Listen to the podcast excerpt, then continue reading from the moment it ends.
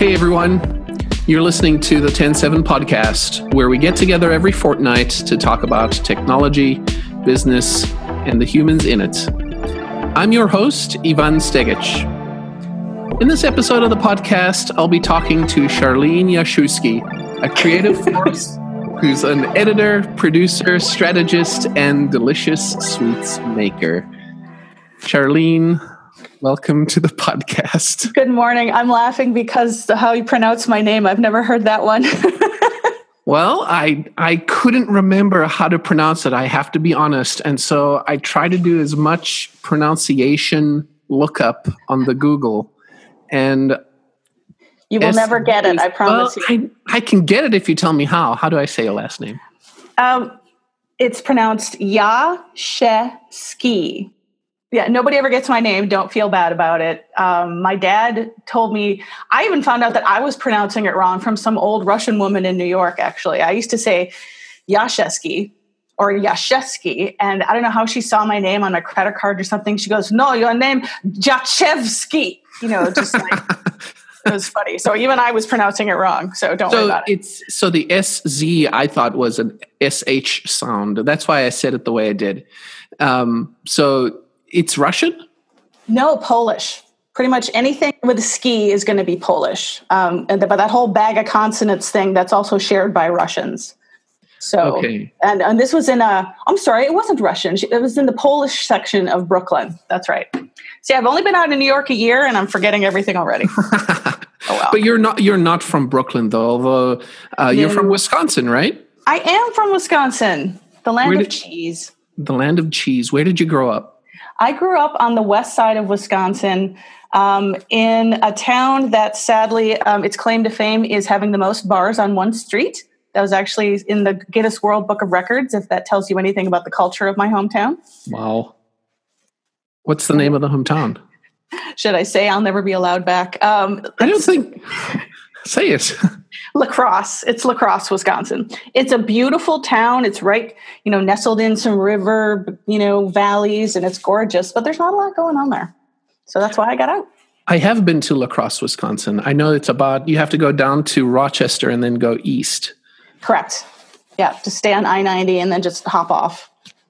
Is the is the um the most bars in La Crosse Guinness World Records when they write it out? Is that um, is the abbreviation for La Crosse LAX? Yes. Do you know why? Be. Um, because it's a cross. You know? Okay. it's sort of like uh, the, the, the question is why is Los Angeles abbreviated as LAX? Where does the X come from there? It makes no sense. That doesn't make any sense. Yeah. Okay, so you grew up in Wisconsin, went to school in La Crosse. Um, went to school in Madison, actually. In Madison. Yeah. So wait, so you were born in La Crosse and moved to Madison? Oh, I'm sorry. You went to school. I thought you meant college. No. Oh. Um, yeah, actually, I was born in a tiny town called Bluff Siding, and it's just what it sounds like. There's eight houses on the side of a hill and lots of bars.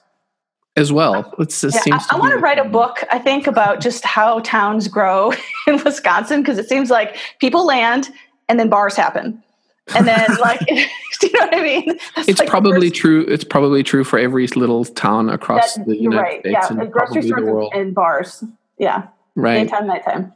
So you went to madison to go to um, college and you studied some sort of art is my guess. I i, I st- why why would you think that? But it's true i actually was studying art and journalism and um, I went back and forth for many years because I love both. But then I got tired of being in college and I had to graduate. And so I had more credits in journalism. So that's what I got my degree in. Did you get directly into journalism as soon as you graduated, or did you kind of take a um, no, because my family was very poor and had no money, and so I, you know, got through college on the graces of student loans.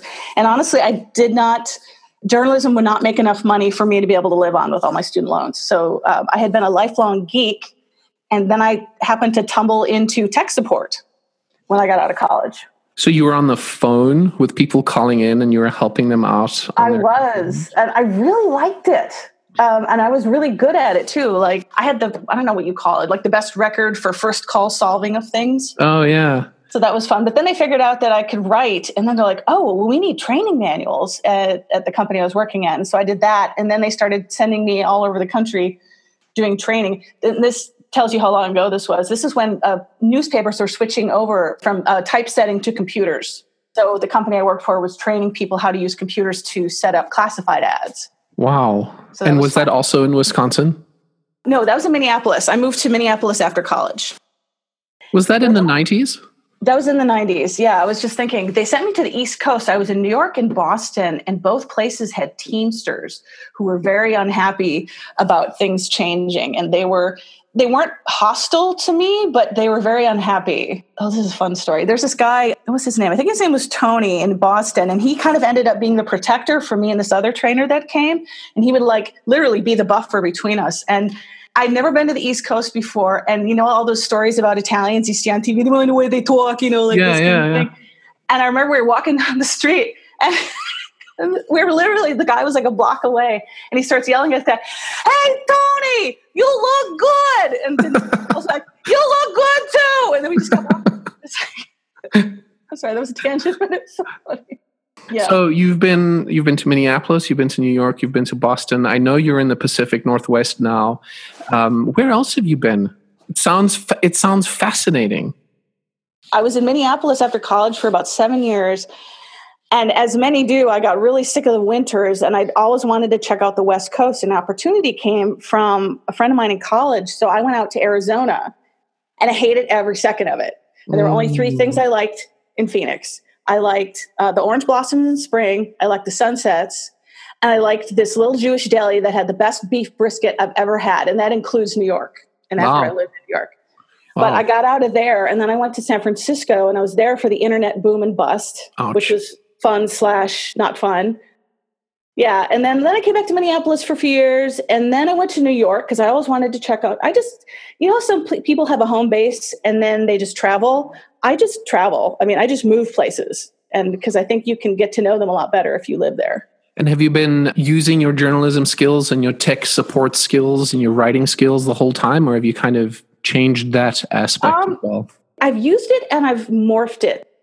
When I got to Arizona, I ended up working doing PR, and that was interesting because I'm not really a PR writer and I'm, I'm, a very good you know technical writer user guide writer things that are very fact based and pr as you know needs more fluffing. And the woman who was my boss was fantastic and she knew exactly how to work me. Everything i'd turn in she's like charlene it needs 30% more fluff.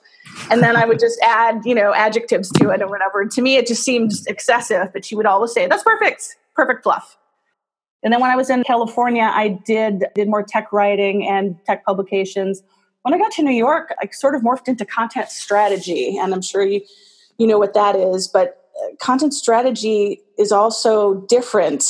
This could turn into another giant story. Just what people call content strategy could be something as simple as sourcing articles. I had one gig; it was just sourcing articles for a pharma company on arthritis, and they called that content strategy. And then one mm. other gig was literally matching up uh, pieces of content in two Excel spreadsheets. That was their content strategy. So mm. it's all different. But a lot of content strategy jobs tend to be in pharma, finance, and health, which you know isn't the most interesting stuff and can be sort of soul sucking when you're talking about pharma. And then I really missed writing. So then, about when I met you, I came back to Minneapolis after my dad died. It was weird. It's like I just said to myself, you know what? I'd like to do more writing. And then our mutual friend connected us, and then I got to do writing for you. So that was really fun. And it was technical in nature at the time as well. I remember you salivating at that idea. Yes, exactly.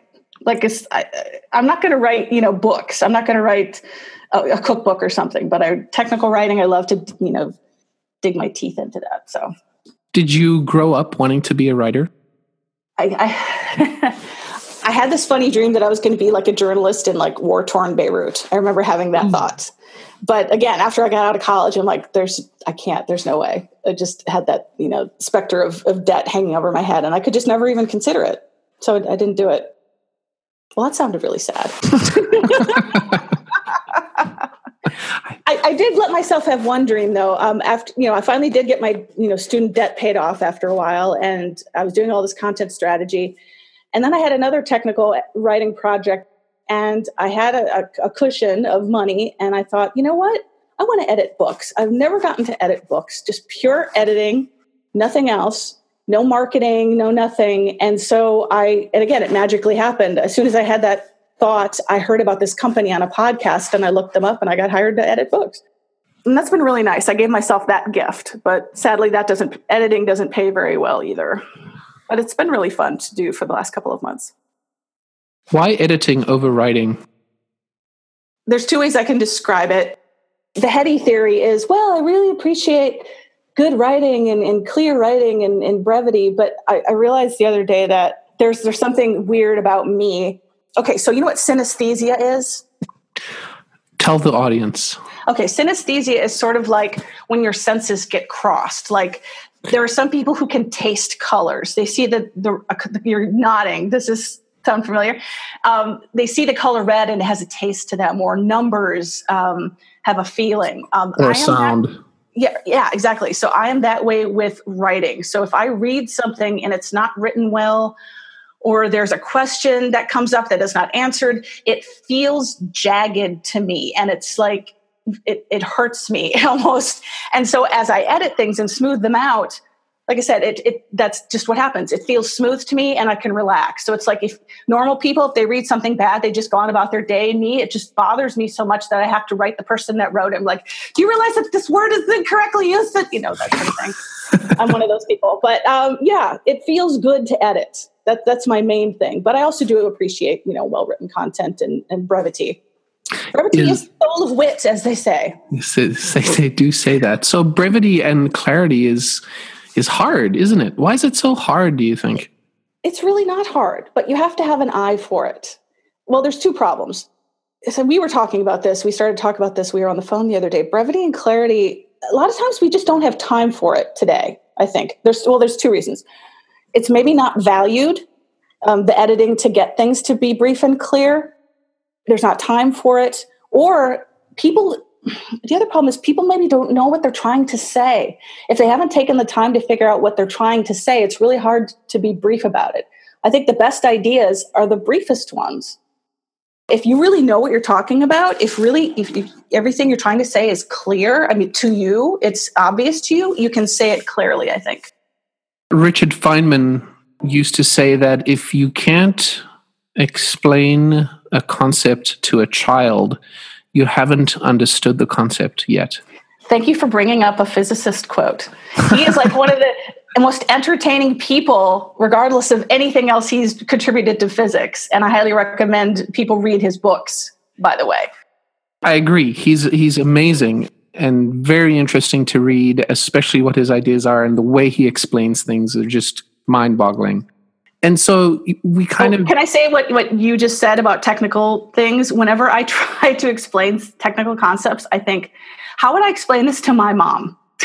Because she, she's not a child but she is in the ways of technology. And i think if you can explain things so your mom can understand them you're doing okay. I think you're right. I yeah. think you're absolutely right. Brevity and clarity are not the same though right? I mean no. if they were twitter wouldn't be as successful as it is or maybe it would be more successful. I don't know.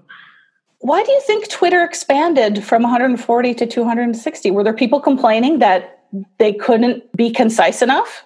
I don't know. I want to say it has to do with their business model. They could cram more links in that way? Maybe. Maybe. I remember there was a trend where people wanted to say more than 140 characters, and, and one or two things happened. You either wrote it out in a Word doc or somewhere else, and then you took a screenshot of it and you tweeted the screenshot. Or you started using a thread and you would comment on your yeah. own tweets to get a thread going. So maybe there was market demand. Maybe users mm-hmm. wanted it to be longer. I kind of miss the days where it was 140 characters and you couldn't. I know, me too. I was already a good writer, but that really made me focus on whatever it was that I wanted to say, even more than I did already. And I thought that was great. But I have to say, it, it also had a bad effect. I think it sort of destroyed my ability to do long form writing.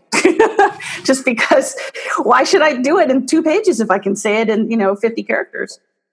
What's harder for you, writing or editing? Writing, definitely. I think I'm a I think I'm a good writer. I think I'm a fantastic editor. Do you edit your own work? Because isn't that really part of writing? It is. I do edit my own work. That said, I think everybody could benefit from an editor. I mean, I, like I said, I think I'm a great writer, but there are things that I'm not going to see in my own writing that someone else could improve upon. But I, I feel like I can get about 90% there. And then, you know, I could have someone else do the 10% polishing. I was talking about this with an editor friend of mine that it used to be we had in writing and in publishing people had the editor so they only had to get their quality up to about 50% and then the editor would fix it but now they've cut out the positions of editors, you know, in newspapers and such. And that's why you're seeing a lot more, well, and just blogs, nobody has an editor. And mm-hmm. most writers, they're not up to 80, 90%. They're still at 50%. And that's why there's, you know, a decline of good writing on, online. Why have they reduced the amount of editing? Money. I don't know. I, it, and also speed, I think. Um, it takes time to be like, okay, you need to write this, you need to send it to the editor, and they need to clean it up and fact check it and blah blah blah. And now it's like, got to get it out. So it's just they write it and they get it out. So speed of publishing is more important than the facts and tweaking the words so that they sound right. Yeah, in a lot of ways. I I worked at a gig recently where the boss basically said, I care less about quality than impact. And the impact was done by driving traffic to the content. And that made me really sad. Who inspires you on the on the flip side? Who inspires me? I hate that question because I don't have like one person that inspires me. I have a whole group of people that inspire me. And those are the creators, the people that can create something from nothing. I, I, am so inspired by them and I wish I could be them, but that's just not the way my brain works. My brain is the editor of anything. Like you can give me anything, anything and I will improve upon it. I will make it better. But it's really hard for me to come up with something from scratch. And I really wish I could do that in so many realms, but I just can't. But I'm good at what I do. So, you know, a lot of creators can't edit. So there you go. No, we need each other. It's a it's a syner- synergy, isn't it? It is. And it's not just a synergy between writers and editors. It's everyone who's a part of the whole creative loop in this. Um, oh, oh, oh! You just made me world. think of something. I have yes. a, I have a book that I want to write, and here's the concept. There are three kinds of people there are people who create, there are people who curate, and there are people who appreciate. And I think I've covered everybody in the creative model that you just said, right? What do you think about that? I think that you probably have captured everyone. I think that some people will fall into more than one of yes. those three categories. Maybe you're in a different category or a mix of categories depending on the stage of life you're in. That's true too like my kids, they are probably more appreciators than creators right now. I guess it depends on what you're doing. I guess it depends on what you're doing because they're creating during the day at school, but after school, they're appreciating YouTube videos. Oh, no. you know, well, that's that could be a whole other podcast conversation. The advent of so many things to watch and listen to on the web have made us all the appreciators and the curators as opposed to the creators of things. So I used theory- to be a lot more creative when I was younger. I mean, I had all kinds of crafty hobbies and whatnot. I don't do any of that anymore. But again, that could be a stage of life thing where I'm just tired. Uh, so I, I kind of thought that we have the ability to either be a, cre- a creator or a consumer for me personally, I want to be more on the creator side and not on the consumer side because that seems like it's more fulfilling. And I want my kids to be more on the creator side and less on the consumer side. And that's kind of a struggle, as you alluded to now, because of all of the media that exists. And so, you know, I, I guess that maps to the to two out of the three categories you mentioned. What do you mean by curate? So create's easy, right? That's make. Appreciate right. that's kind of consume, right? What do you mean by curate? Okay, so every person has sort of their area of expertise, right? And if you think about that as sort of a even on Facebook, you're a curator. My friends know that I like anything about marshmallows, so they send me stuff about marshmallows. I curate an interest in marshmallows. I also tend to post a lot of things about art I'll, I'll, post a lot of it as illustrators. I, I'm curating, you know, this subset of artists that I think other people might enjoy, right? And I think we all do that on the web. I mean, so in that way, it's sort of a form of creation. I'm, I'm, you know, creating this set of things to present to other people. Um, so you're um, really editing, aren't you? Yeah, pretty much. you know, and I do that. I, uh, that's a thread that runs through my life too. I realized the other day, I, you know how I move around a lot? I'm starting to think I might not like moving. I might like purging and editing my belongings. That was sort of a sad conclusion I came to the other day. so, because you move so much, you're actually editing your life as you move.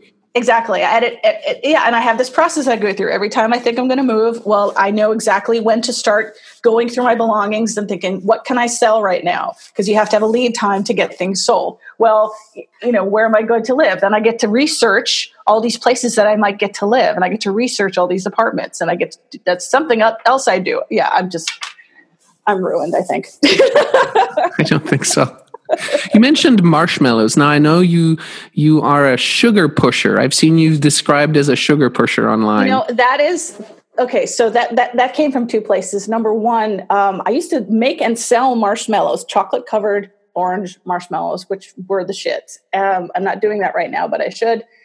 And um, it was the name I came up with was Fluff Marshmallows. Um, but then I started writing and blogging about sweets, and I needed a good you know domain name and that's something else i do is collect domain names um, and i came up with sugar pusher which of course i i'm not big in the drug scene i didn't know that booger sugar was another word for cocaine so um, you know now people think i'm a yeah, it was real unfortunate naming on my part. But um, it's I tell you what, I have a card that I wonder if I have any with me. Well, I can't show it on video. This is audio, but it says Sugar Pusher, and that is a hell of a lot more fun to hand out at networking events than a card that says, "Hi, I'm an I'm a strategist and an editor." You know, I Sugar Pusher. They're like, "What is this?" And then, then we have a fun conversation about food, and food is the great connector I've found at networking events. It always is. So, why marshmallows? Because they're awesome and they're made by fairies. You're a fairy? no. well, uh, sorry, that, I, that's a joke that I didn't connect. People always ask me, how do you make marshmallows? It just, it seems so hard. And I'm just like, well, first you grind up some fairies. And then, no. Um, here's the story of where that happened is um, russell stover you know that company right they make yes. candy and they used to make these amazing um, orange marshmallow chocolate covered pumpkins for halloween and then one wait year, wait wait wait orange what? marshmallow yeah. chocolate covered pumpkins obviously you're not in the know on the sweets community so let me introduce you and so yeah and if you go and the, what's re- it's exploding now. Like the Easter aisle of candy now, it's like three aisles at the store of Russell Stover stuff. So this is a really bad time for me this, time of year. Um, I have to be very careful not to eat too much candy. Yeah. Anyway, so um, the quality went down. And it was just really crappy. And I just like, I need marshmallows. And I think I had just gotten back from California and I was sort of decompressing from, you know, 80 hour work weeks of startup life and I'm like, you know what? I'm going to come up with a good marshmallow recipe myself. I'm going to do this. And I spent, you know, a couple of months in R&D and I came up with the perfect recipe. And then I'm like, well, this needs chocolate. So then I had to research the perfect chocolate with the perfect mouthfeel. And then I figured it out. And then, then I was, then I was bored actually because I came up with the perfect recipe and now I'm done, you know? But, and then people wanted me to sell them and I, I sold them online for a while. And then I sold them through some local coffee shops and people still stop me in Minneapolis, because that's where I was when I was doing it. Like I did that in like 2009, I think. And one time I was home in 2013, and literally this woman yells at me from the other side of the coffee shop, You're the marshmallow lady. And she comes over and she's like, Are you still doing that? Can I have some? They're so good. And then I had to let her down easy and say, Yeah, let her down. So I think if you would like to do a service to humanity, you could open source your perfect marshmallow recipe. I could. But it's not just the recipe, Ivan, it's also the ingredients. Well, you can open source that too, and the method, and the YouTube. You do the That's YouTube true. video, and you allow people all over the planet to make them in small coffee shops at high quality. And you know what? They're really easy to make. The hardest thing you need is patience for uh, sugar temperature, because sugar is very fickle, and you need um, a standing mixer. But if you have those two, you can totally make marshmallows at home. I love marshmallows. Did I ever bring any in to TEN7 when I was in town? Did I deprive you of that? I'm sad. I think you did. If oh. I remember correctly, they were perfectly cube. Yeah. Like they were really large cubes. Yes. They were unlike any marshmallow I'd ever seen. Yes. And I remember them being um, pure white, Yes. right? I think And I do remember them being really good. Good. Yay. That's the thing. I, I don't think you used chocolate or orange You know, I may not have that time. I may not have. You know. Oh, you know what? No, because I my chocolate source uh, was no more, so I, I didn't think I had access to the chocolate. So I think I just did. I made you the mallows. Well, that's the thing. A lot of people they're like, I don't like marshmallows. I'm like, have you ever had a homemade one? No. Okay, just wait. you know, they give them one and then they totally change their mind. Do you have Sugar pusher, changing the minds of marshmallow haters one at a time. sugarpusher.com? I don't know if I have that domain anymore. Let me see. Sugarpusher.com. Nope. Uh, an artist has it now. Well, it was Damn a it. good name. It was a good name. Do you have any philosophy that you live by? I do. And it's my favorite one. It's a very good one. Are you ready? Go Leap and the net will appear. Wow. Isn't that fun? That's trust in humanity, isn't it? It is. But it's also trust in sort of, you know, the universe, life, the force, all of that stuff. Because people are shocked. They're like, like, how can you move someplace and not have a job? I'm like, I'll find one. It'll work out. I'll get an apartment. It'll all work out. And it always does. Why does it always work out? Because the universe is a loving place. I don't know. Is it maybe the attitude that you have? I'm sure that's part of it. And we can get in the whole discussion of is it magic? Is it vibes I'm putting out? Is it the fact that it's just communication and I don't realize how connections are being made, you know? But I've had so many just sort of serendipitous things happen that, that there's got to be some magic in the universe. And I, I like that thought a lot better than thinking that there isn't. Would it be bad if there wasn't? It wouldn't be bad. It would just, I don't know. I, I just like the idea that that there's some sort of like maybe mischievous fairy behind the scenes, just waiting for me to ask it something to do. do you know what I mean? Rather than just, well, everything is just only what we make it, and it. I don't know. I mean, there's still magic to be had in that for sure.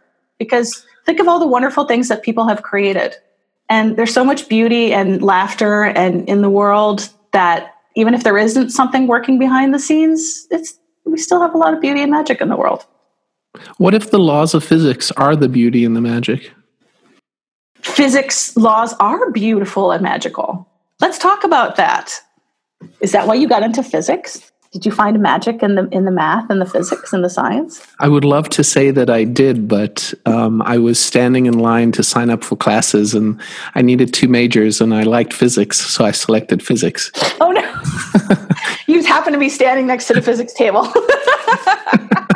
Something like that. And then I realized, well, and then I realized that that physics ma- major in college required a math major, and so then I had to take math as well. I'll tell you what though. Okay, did you have this issue also when I was in high school?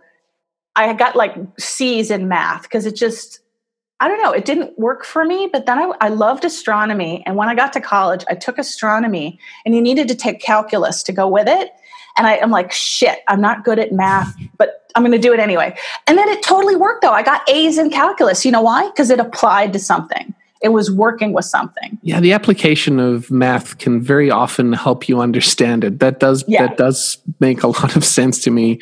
Yeah. Um, yeah, I I just going back to what you said about there being magic and fairies. I don't know that there has to be someone behind the scenes. I think the the fact I didn't that say someone. Don't you? Oh. Okay, I okay. So people, this is a whole other discussion also, but I like the idea of the force. You know, there's just this energy. You could tap into it for good. You could tap into it for evil or not so good or selfish reasons, and it just serves whoever asks of it. And I, I don't know. That's the closest thing to sort of religion or God that I've sort of come to because I don't know. I don't like the idea of there being a person up there judging me. And this has now become a religious conversation, which you. that's okay. it's okay. What if there isn't a good and an evil? what if What there if is it- not? Yeah, there is no good and evil. I, I don't think there's good and evil. There's only perception, right? Like, what is is it Shakespeare that said there is no good or bad, but thinking makes it so? He was a smart guy too. He was a really smart guy. There's a lot of smart people. See, we don't need gods. But like, think about just gun control. I've had so many arguments with so many different kinds of people about gun control lately because there are gun lovers who think guns are the greatest thing since sliced bread. And there are people who think that guns are a tool of evil and destruction. And there are people in between that said, you know, I'm a gun owner and I like to shoot things. It's all in how it's perceived. And it's also how the tool is used too. I mean, obviously, a tool, well, I had someone try to call a gun a tool the other day, and I'm like, how exactly is a gun a tool? Because I mean, I said I can use the butt of it to hammer in a nail if I want to, but you know, how is it a tool otherwise? And what what, what did that person say? Oh, it was a horrible answer. It was something like, "Well, if someone's breaking into my house, I, am sorry, I'm giving them a southern accent. It's like if someone's breaking into my house." I can use it as a tool to make them not want to come into my house. And I'm like, that's a deterrent. It's not a tool but that's the way they thought of it. And and i guess that that kind of perception is subjective and they yes. have the right to do that. I would look at it from a very factual statistical point of view. To me gun deaths are related to the, the amount and access to guns that exists and if you look at the data from other countries, as soon as the access to guns has been reduced, so the deaths have gone down. Uh, it just seems to follow. It, so, it seems logical to, to you and I, but to gun lovers, that doesn't. Do you want to hear the best word I've heard for gun nuts? Okay, what is the best word? Ammosexuals. Someone said that the other day, and I thought it was fantastic. Ammosexuals. wow, I have not heard that. I know. I, am gonna, I'm on a one I'm a one one woman team to popularize that. No, I think you're I think you're going to succeed. I think it's been wonderful talking to you, Charlene. You too. Thank you so much for spending your time with me. It's really been a pleasure. We should do this again. We should totally do it again. Good luck on your podcast. Thank you. You can find Charlene on Twitter and Instagram. She's at the Redhead Said. That's the Redhead Said on Twitter and Instagram. You've been listening to the TEN7 podcast. Find us online at TEN7.com slash podcast. And if you have a second, do send us a message. We love to hear from you. Our email address is podcast at TEN7.com. Until next time, this is Ivan Stegic. Thank you for listening.